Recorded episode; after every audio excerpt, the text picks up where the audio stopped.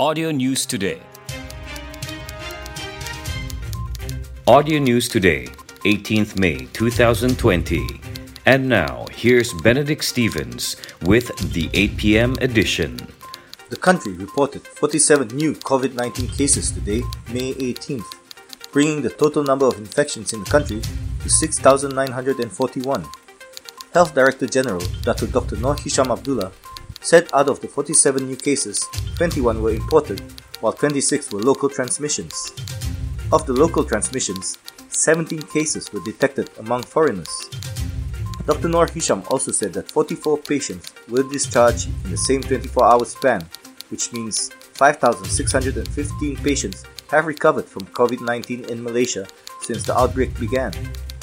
He said the COVID 19 recovery rate is now at 80.9%, out of the total number of positive cases. There are still 1,213 active cases of the disease.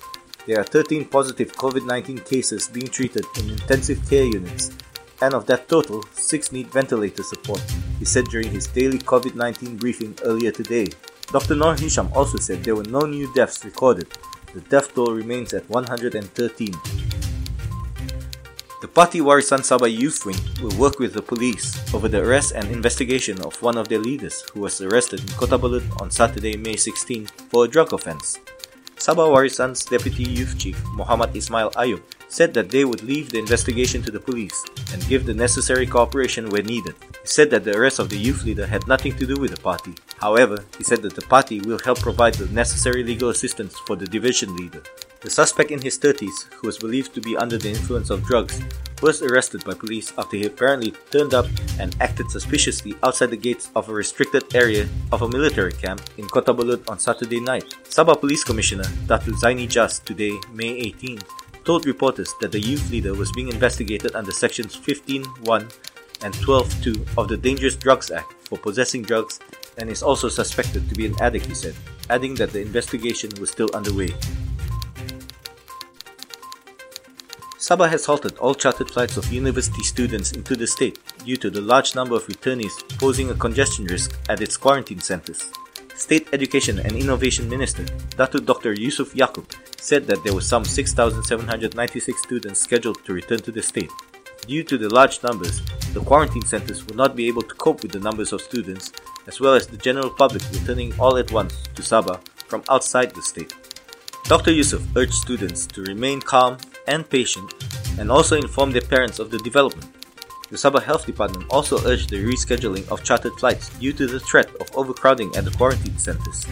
The department's director, Datu Dr. Christina Rundik, said that all returnees had to undergo COVID 19 tests and be kept at the centers until the results are obtained. The Sabah health authorities have asked for the chartered flights bringing back students to be rescheduled this is because thousands of them are expected to come back for Hari Raya.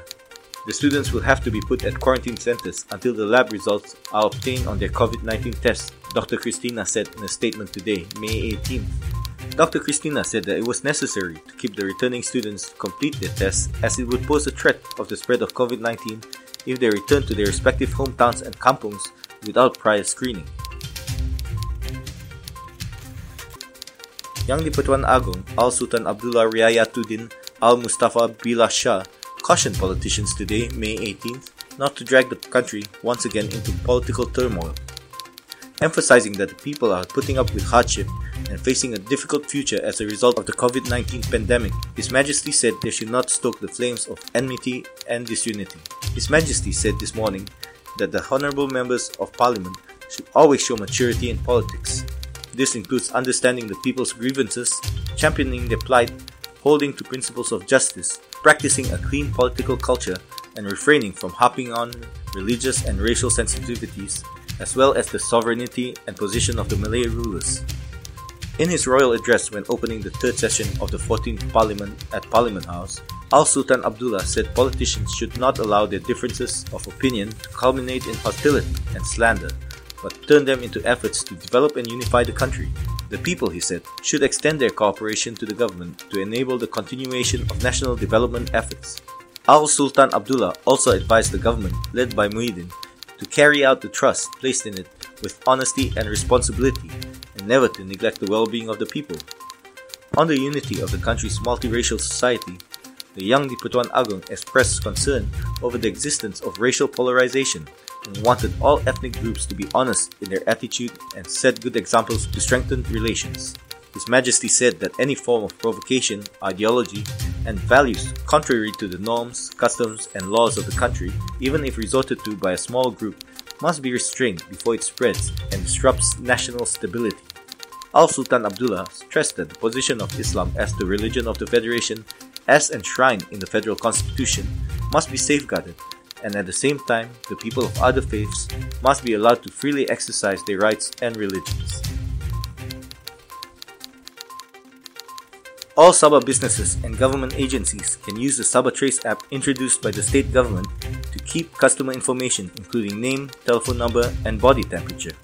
The application is part of the state government's effort to keep details of people patronizing various business outlets in an effort to keep a check on the spread of COVID 19 in Sabah, State Secretary Datu Safar Untung said in a statement.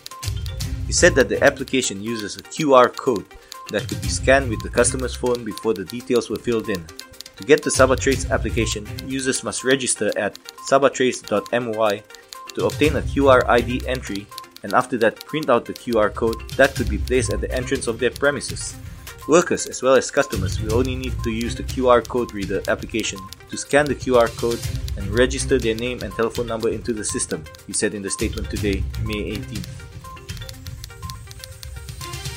The Dewan Rakyat meeting under the newly minted Perikatan Nasional Government today, May 18th, saw a change in the seating of lawmakers.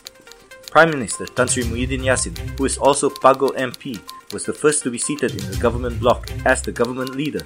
With the social distancing rule being observed by lawmakers in the August House, MPs were not seated right next to each other. Instead, there were one seat space between them. Next to Muhyiddin was Senior Minister Datuk Sri Azmin Ali, who is also the International Trade and Industry Minister.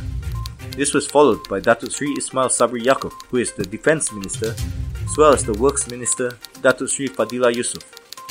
On the opposition bloc, the first to be seated was Port Dickson MP, Datuk Sri Anwar Ibrahim, who has been nominated by Pakatan Harapan as the opposition leader. Next to him is former Defence Minister Muhammad Sabu, followed by former Finance Minister Lim Guan Eng and former Deputy Prime Minister Datuk Sri Dr. Wan Azizah Wan Ismail. Next to her was Iskandar Puteri MP and DAP stalwart Lim Kit Siang.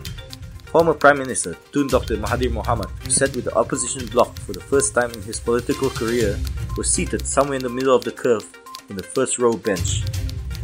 Due to social distancing, some of the lawmakers could even be seen occupying the seating at the gallery, which is on the top floor and gives a view of the Dewan Rakyat. Most of the lawmakers could also be seen wearing protective face masks. Like us on fb.com slash audio news today. Audio News Today